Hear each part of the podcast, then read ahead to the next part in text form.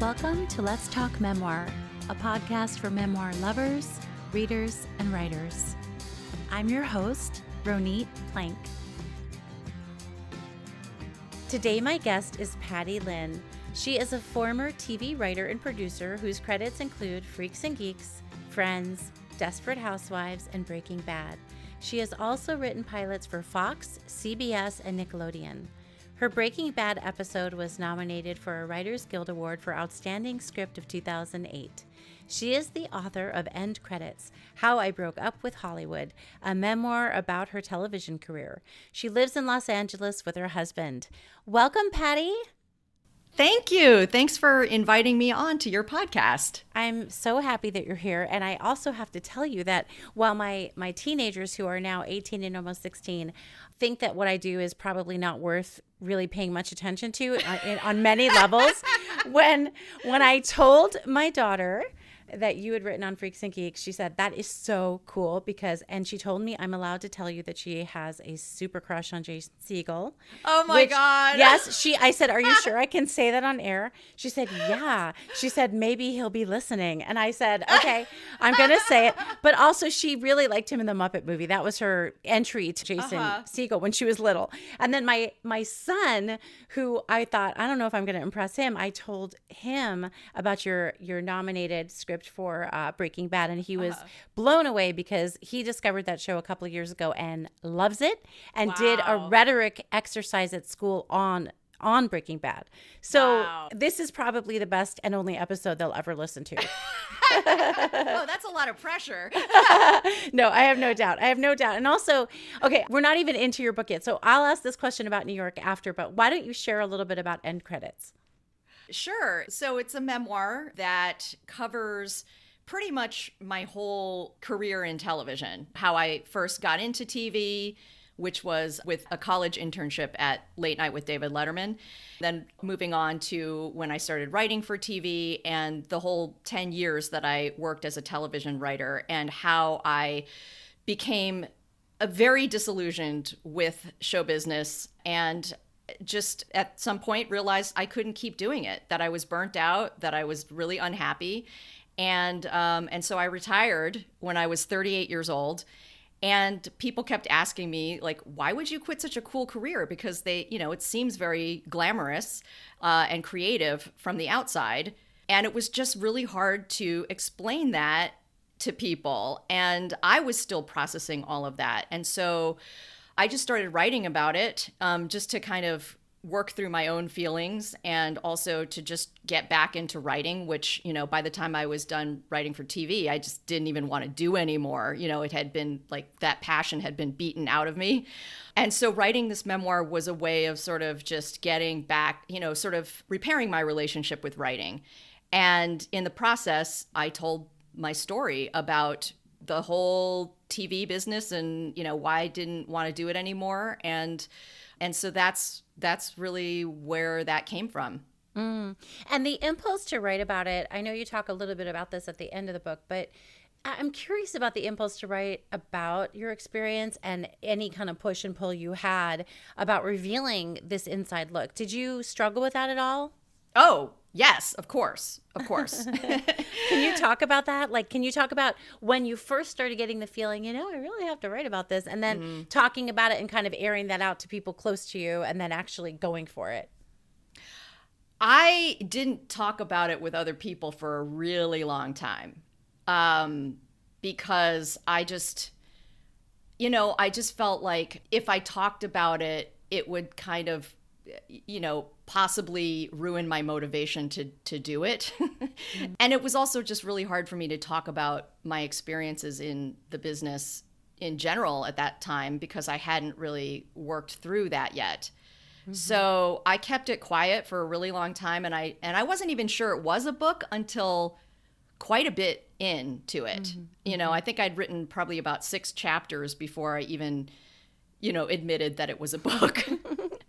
But yes, it was really hard to accept that I was going to put this out there eventually and that, you know, sort of the unflattering things that I had to say about certain people or about the the experiences that I had were going to be out there. And it's something that I still struggle with, you know, just it's mm. it's sort of like I can't I have to not think about that because it's just too scary, you know? Yeah, yeah, I, I hear that. And also, here's an interesting facet. Uh, there are a lot of parts of your memoir that I think are so useful to readers.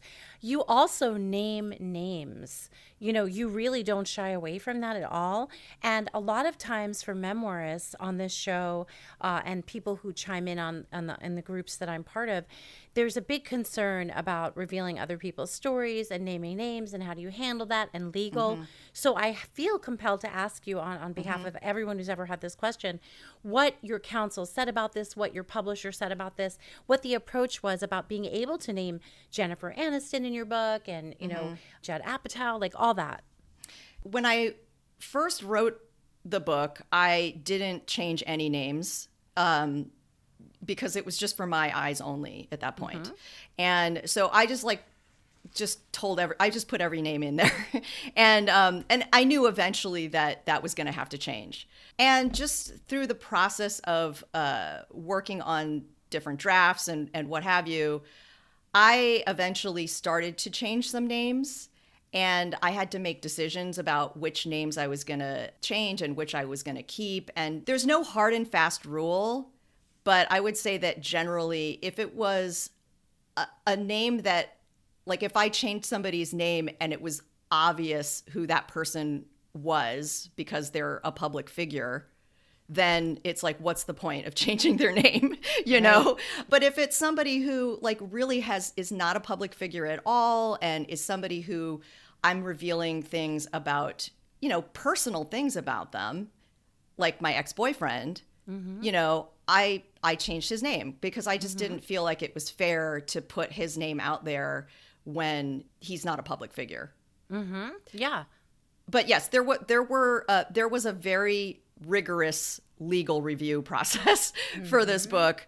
And essentially, it's a lawyer making sure that everything that you write in the book is to your knowledge factual and that, you know, the way that you phrase things shows that this is your opinion and this is your experience and that you're not trying to assume what other people were thinking mm-hmm. that sort of thing and and so it, it could be it, it can be very tedious to go through that but i i appreciate it yeah, no, definitely. And I think people are very afraid of of sharing details like this in general as writers. And so we always want to make sure we're not going to step across the line. And I think that's a really important point that what you're saying, the way I'm taking it to mean is sort of what is through your lens that mm-hmm. you can perceive and that affected you and that happened to you is a lot safer than some large sweeping statement about someone. Absolutely. Yes. Mm-hmm. Yes. And I mean that's also covered in the author's note, mm-hmm. you know, that look, this stuff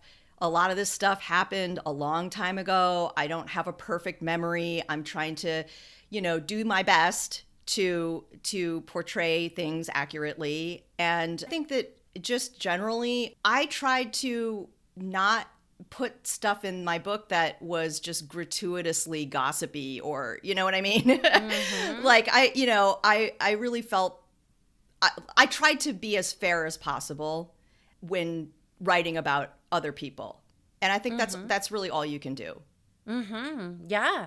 And I also like how this centers the narrative on the memoirist, which I talk a lot uh, on this show about, which is that it's really about what your experience was, your lens again, to say, to use that word again, and the idea of our experience shaping what we're talking about. We're not saying this is everyone's truth. This mm-hmm. is our particular truth. This is our story as we see it and understand it now. Exactly. yeah. yeah. So okay, what perspective or approach did you have in writing this book that maybe was informed by all your years writing or not informed in, you know, toiling in the business? Do you feel like certain aspects of writing this book were easier for you or harder for you because of your past experience working in Hollywood? I think for the most part, my past experience made it harder to write a, a, book. And I, I think that's partly because when you write a script, a script is essentially a blueprint. It's it doesn't have all the detail that you would put into a book. And in fact, you're sort of trained as a script writer to not write with that sort of flowery description and stuff. I mean, that's that's like really not considered to be good script writing, and um, and so you know, because you know that that eventually a director is going to come in and they're going to interpret it, and there's going to be a production designer who's going to like you know figure out what wallpaper is in the room, you know that sort of thing. Yeah. So that's not the writer's job. But when you're writing a book, you got to put all those details in. And so I came to, when I started writing the book, I was writing it in this very kind of like spare, uh, you know, skeletal way, and and it took a lot of work to fill it out with details and you know like sensory details and I still don't feel like I'm that good at it. you know, compared to other writers, like I'm terrible at it. But I'm I, I tried. Well, I- are you are you a big reader yourself? Like, what what do you choose to read when you read books? What do you like? Um, I I do love to read. I I'm not that well read. I don't read mm-hmm. very quickly. So I, it depends. I, I just sort of like read whatever I'm interested in at the moment. Mm-hmm. Or if somebody that I respect says, "Oh, this is a, an amazing book," like I'll I'll read that. Mm-hmm. Um, but it's just kind of all it's all over the place. Like sometimes I'll read a lot of nonfiction books, you know, just because it, it's on a topic that I'm interested in. I love reading memoirs generally, and and fiction. You know, I mean, so it's it's. I, that, I'm sorry, that's not a good answer because No, all, no, it's, so- fine. no, no, it's all but over you the know place. what? If someone asked me before I did this podcast, if someone said, "What do you read?" I I would not really have a lot to answer about it. But nowadays, I'm like, I'm like, basically, I have an IV of memoir going in all the time. Like I'm just Yeah. constantly because I need to. But I do like reading other things as well, like straight nonfiction. You know, Yeah. nonfiction, narrative nonfiction that isn't memoir, and I also like fiction a bit. But I have less patience for fiction these days, which is funny. uh-huh. But I want to ask you: Was there a workhorse aspect, or were you able to recruit your work ethic at all, like uh, in getting pages down and and like getting more volume to the actual manuscript? Did that help you from Hollywood, or did that not really Um, kick in? I uh, really didn't want to bring that workhorse aspect into the writing of this book because for me the whole point of you know leaving TV was because I didn't want to work that way anymore you know? Mm-hmm. Like I wanted to give myself time and space to let my creativity kind of just flower on its on its own schedule. Mm-hmm. And i know that you know there's a lot of advice out there about like oh you need to write every day or you need to write like a certain number of hours and blah blah blah. And hmm. i think that can be help really really helpful for some people who who just need that kind of discipline. Hmm. But for me it was not helpful to try to set goals like that you know? Yeah, I can see how that would probably draw upon the aspects of your previous career that you were trying to get away from. yeah exactly exactly Yeah, yeah. So how many revisions can you, you know, how many times did you redo the manuscript or you can you talk about the timeline at Oh my god. I mean, I started I started writing it like uh, 13 years ago. You know. Uh-huh. And so it it's been a long road and there were many drafts like I can't even count how many there were. But, you know, uh, j- like I'll, I'll tell you like at one point I had 170,000 words. Oh gosh. and Oh my gosh. and I and, and that was that was like when I was kind of just that I was in the phase of like let's just put everything in there and Mm-hmm. not worry about you know the final what what's going to end up you know in the final book. Um, of course, no one's going to read a memoir that's that long. I mean, or any book that's that long. You know, so I I was I knew in the back of my mind like I was going to have to cut it down. And so I did, you know, I had another draft that was shorter, that was a lot shorter, and I had basically taken out all of my personal life and the only thing left in the book was, you know, uh, stuff about my my jobs. And that wasn't good either because, you know, without the personal life, it was it was like a ha- half a book essentially, mm-hmm. you know. Mm-hmm. But I I struggled with it because I thought like honestly in the beginning, I thought I kept thinking nobody's nobody's going to be interested in my personal life. You know, hmm. like who am I? I'm nobody. I'm not like a famous person. And I kept hearing, like, oh, you know, you can't get a mem- memoir published unless you're a celebrity or, you know, you had some extraordinary thing happened to you or like you climbed Mount Everest or something, you know. and and so I just thought, well, my life isn't my personal life isn't going to be that interesting to people. And and it wasn't until I, I really got into submitting my my manuscript to to agents and and sort of like starting to get feedback from people that I realized that yeah my personal life was important to the story. And I really needed to develop that. And so a lot of the work that I did on the later drafts was developing out that part of the story just just filling filling that part of it out because the professional stuff I had like written it to death at that point. Mm-hmm, mm-hmm. And probably you thought about it so much too, and it may have even been stories that you shared with people you were close to over the years mm-hmm. that how hard you know the work life was and i think mm. what you're saying is so vital for memoirists and it comes up a lot in conversations as well because this, there's this idea that you know who, who am i and mm. and you know i i would imagine listeners might think well wait a minute but you worked in hollywood and you're thinking that but I know what you're saying because we think that who would want to know that stuff. But actually, yeah. I love those parts of your book as oh, well because you. I wanted to know about your mom and your dad, and I wanted to know about your relationship with him and I, Carl, mm. and I mm, wanted to know mm. what was going to happen and how you were feeling, uh, because then I think in a way it makes the the career stuff kind of a little more resonant because we yeah. know what you're bringing to this work life is is all of the stuff that makes you who you are. My editor, you know, asked me to really beef up the part about my my mother and i was i i, I just kept resisting it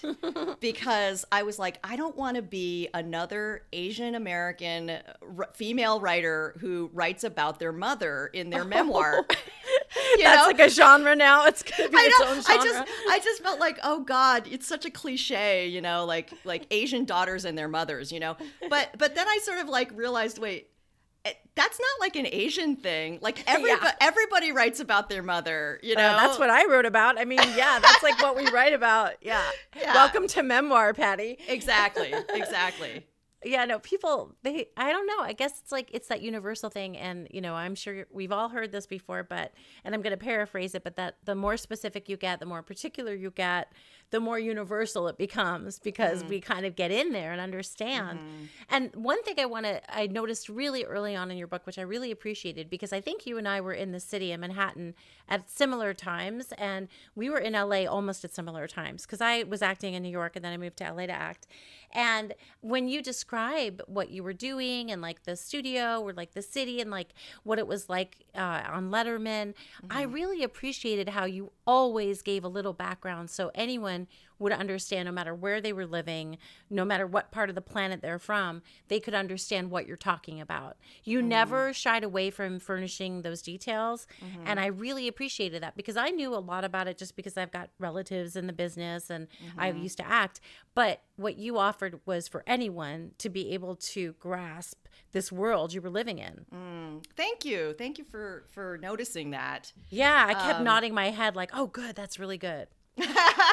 yeah, I mean, I, I have to say that, you know, again, that was a lot of those details came out in late in a later in later drafts after I had gotten feedback from mm, um, mm-hmm. you know my my agent who has been amazing through this whole thing and and his boss who was like you yeah really just go through and every time you can add sensory details and really just like put the reader in the room with you um, mm-hmm. That's you know that's what you need. And I was just like that. It was really hard sometimes to do that because the room was literally a room that looked the same at every job. It was like a conference yes. room with whiteboards. Like, how interesting is that? Like, no, you know. But yeah. but I, try, you know, so that was a challenge but i tried to at least include some details of physical details of of each location that i was in so that the reader would feel more a part of it.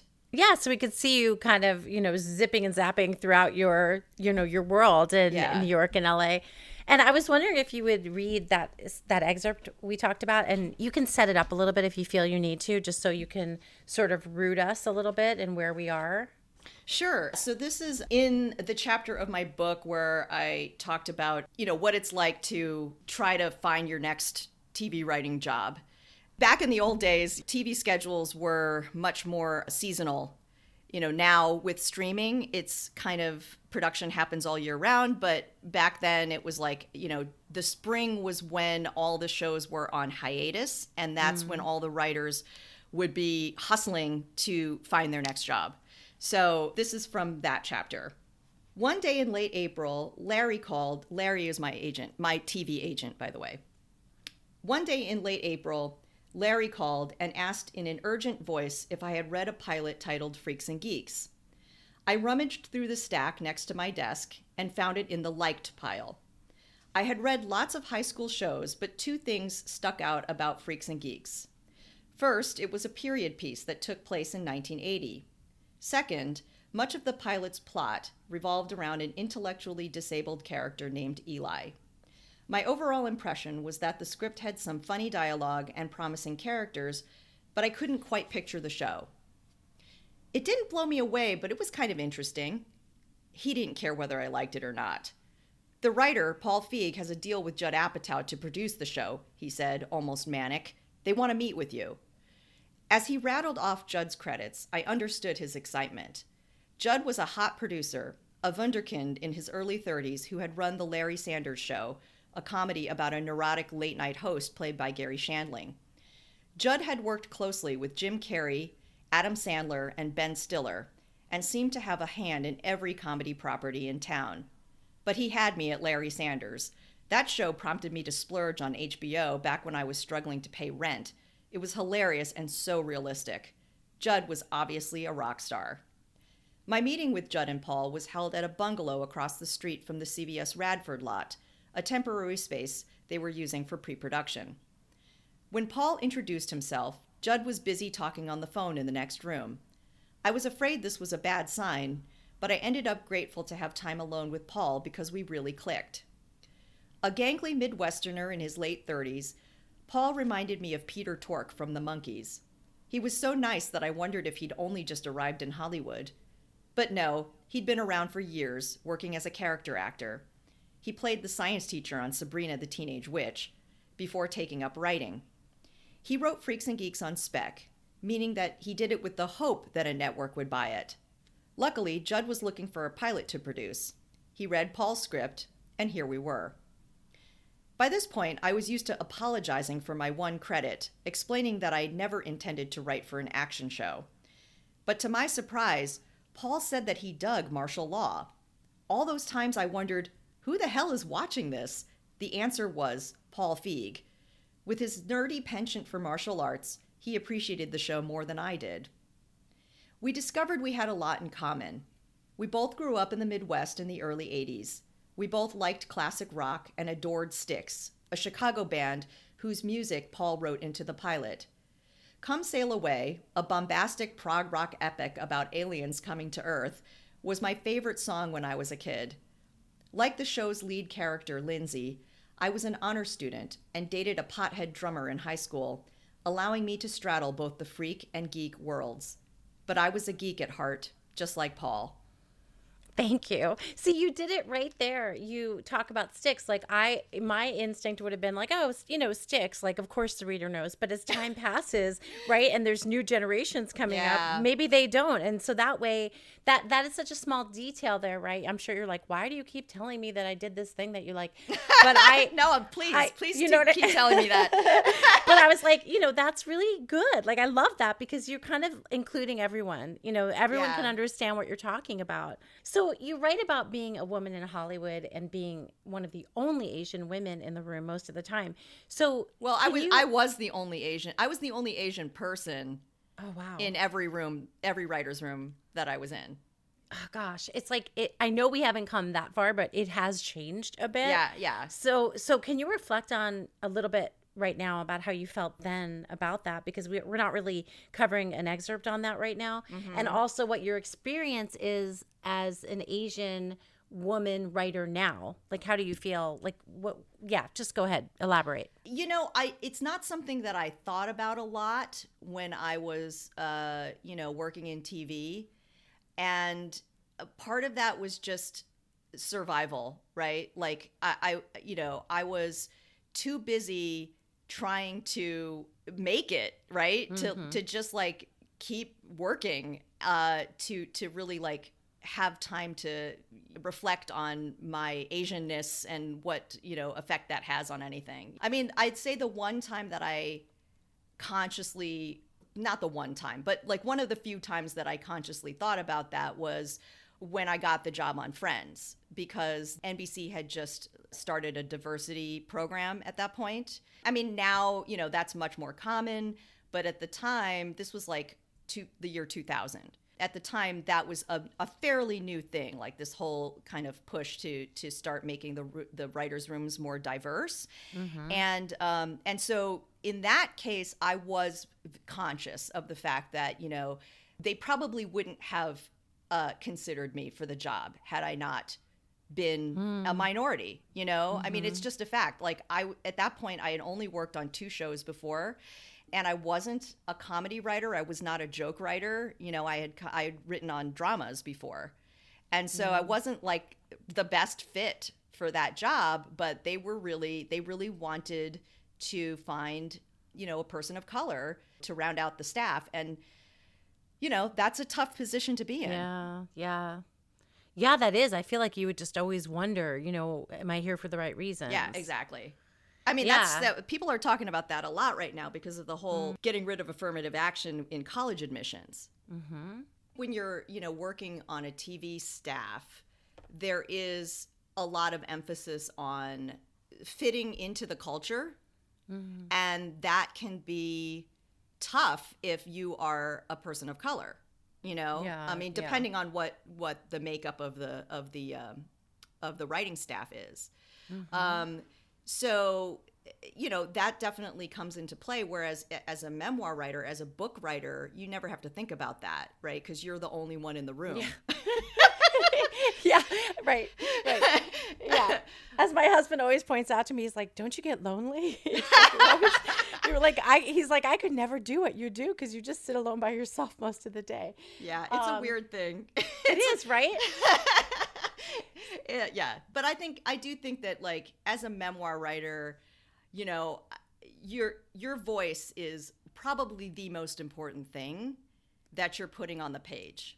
You know, more than more than any event that happened to you or whatever. You know, I mean, there there have been books that I've read that where really not that much happens or things that happen are like very ordinary but the person's voice the person the writer's voice Yes, is yes. so distinctive and so just engaging Mm-hmm. that um, that I love it. And so because voice is so important, and obviously with memoir, your life experiences are are important. Then I, I do think that your heritage, you know, whatever that may be, comes across more in your writing. Your voice comes out more, you know? Yes, and I think uh, I had not really considered, you know, I've never written a script and it seems so obvious, but I never really made the connection that you are trying to make it more of a blueprint than anything else because the director, the actor, the set design, all that stuff is going to come in and personalize it. And so it must be a bit of a toggle like to have to then add all of this, imbue your writing with so much of this other stuff that memoir readers and other readers are looking for. It's very different.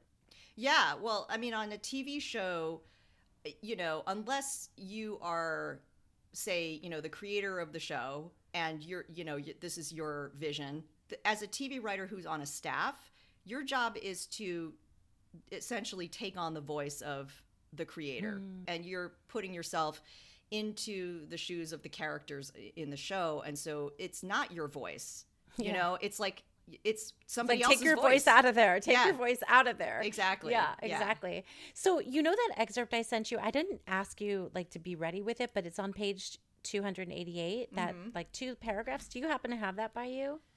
Okay, yeah.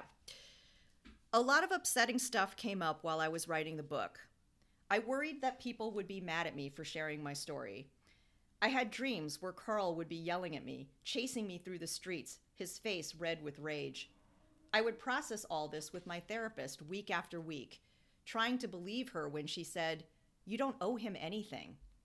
She helped me reframe the terrible experiences I'd had in my TV jobs so that I no longer blamed myself for being treated badly. Writing a memoir is like reliving all the worst parts of your life voluntarily.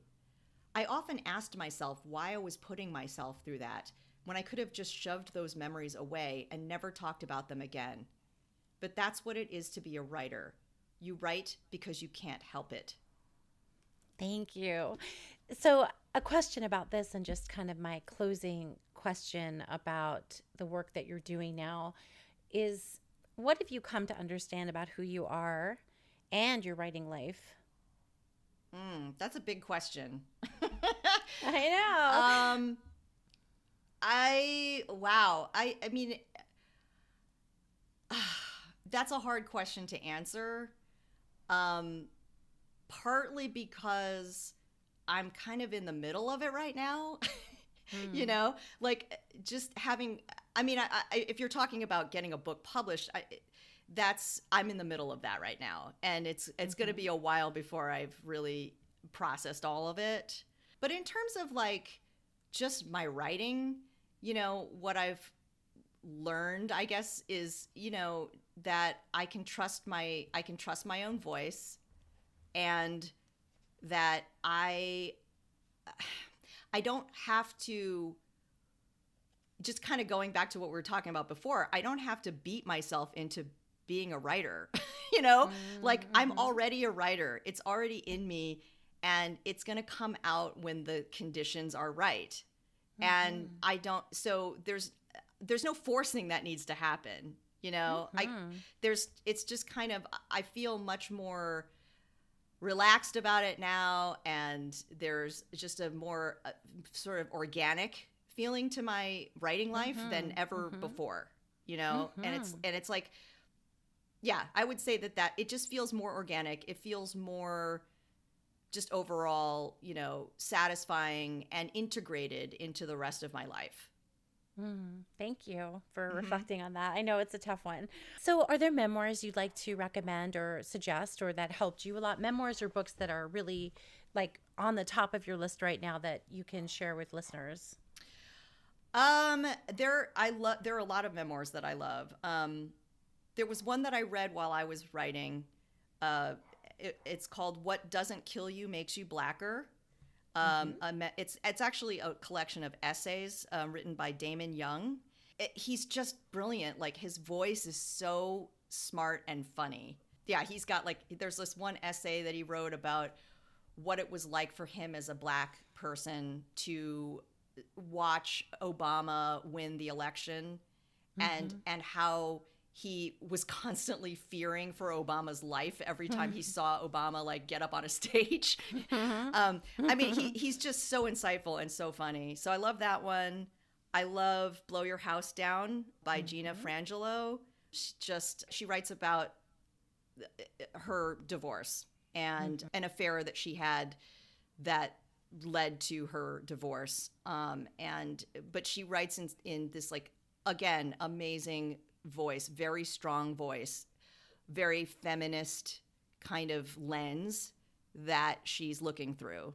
I love the way she pulls back the curtain on memoir writing itself, like in the mm-hmm. book, you know, just kind of revealing, like, oh, I changed this and I did that, you know, which is like usually something that people, that memoirs, memoirists don't admit in the text of the book, you know. Um, right. But it's it's true. You you do have to do a lot of of kind of shaping things in the background because real life is so messy and it's it's not a, a, a straight narrative. So she does a really good job of of uh, talking about that.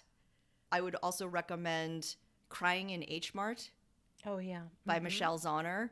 She writes about her mother's death, and again, that's a topic that it's very common, I guess, especially with memoir but she does it in just such a beautifully uh, just a beautiful way and it's so simple but but mm. so deep and let's see um, becoming by michelle obama i mean not that that needs any plug but like it's just really it's really well done and particularly the part in the beginning about her childhood and um, just her early life mm-hmm. it's like such a great example of how to write about your childhood without making it boring you know what I mean? Yeah. That's something that I struggled with a lot. I was like, I don't want to put boring childhood stuff in my memoir, you know? But if you do it in a way where it really informs the rest Yeah. of the story, then Yeah. it's not going to be boring, you know? hmm So she does a great job of that. And um, I think she had a ghostwriter, but I'm not, I, I, I'm not sure. Great. Thank you. I'm going to add those to our show notes. And um, do you have any parting words? Any any last droplets of advice for memoirists working on their books right now?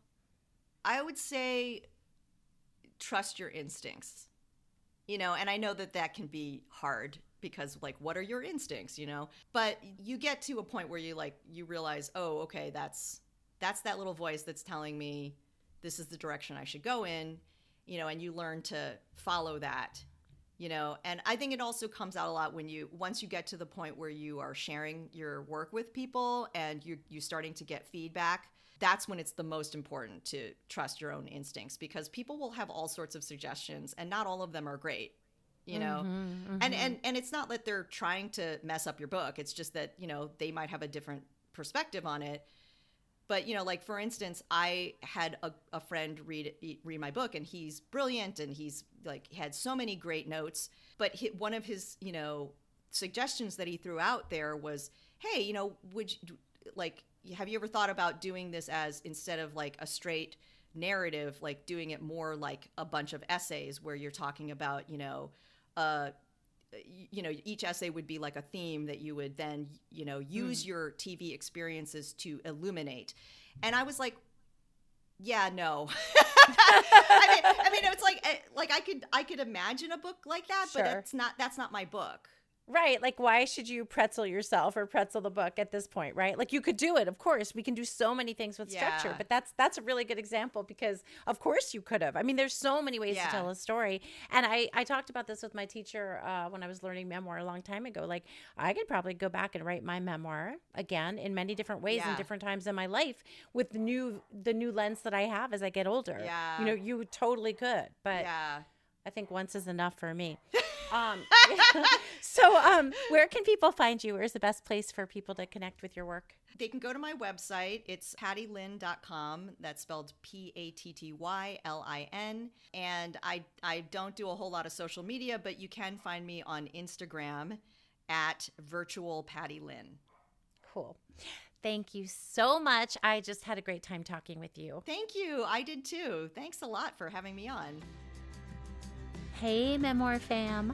Audible Books has partnered with Let's Talk Memoir to offer Let's Talk Memoir listeners a 30 day free trial of Audible.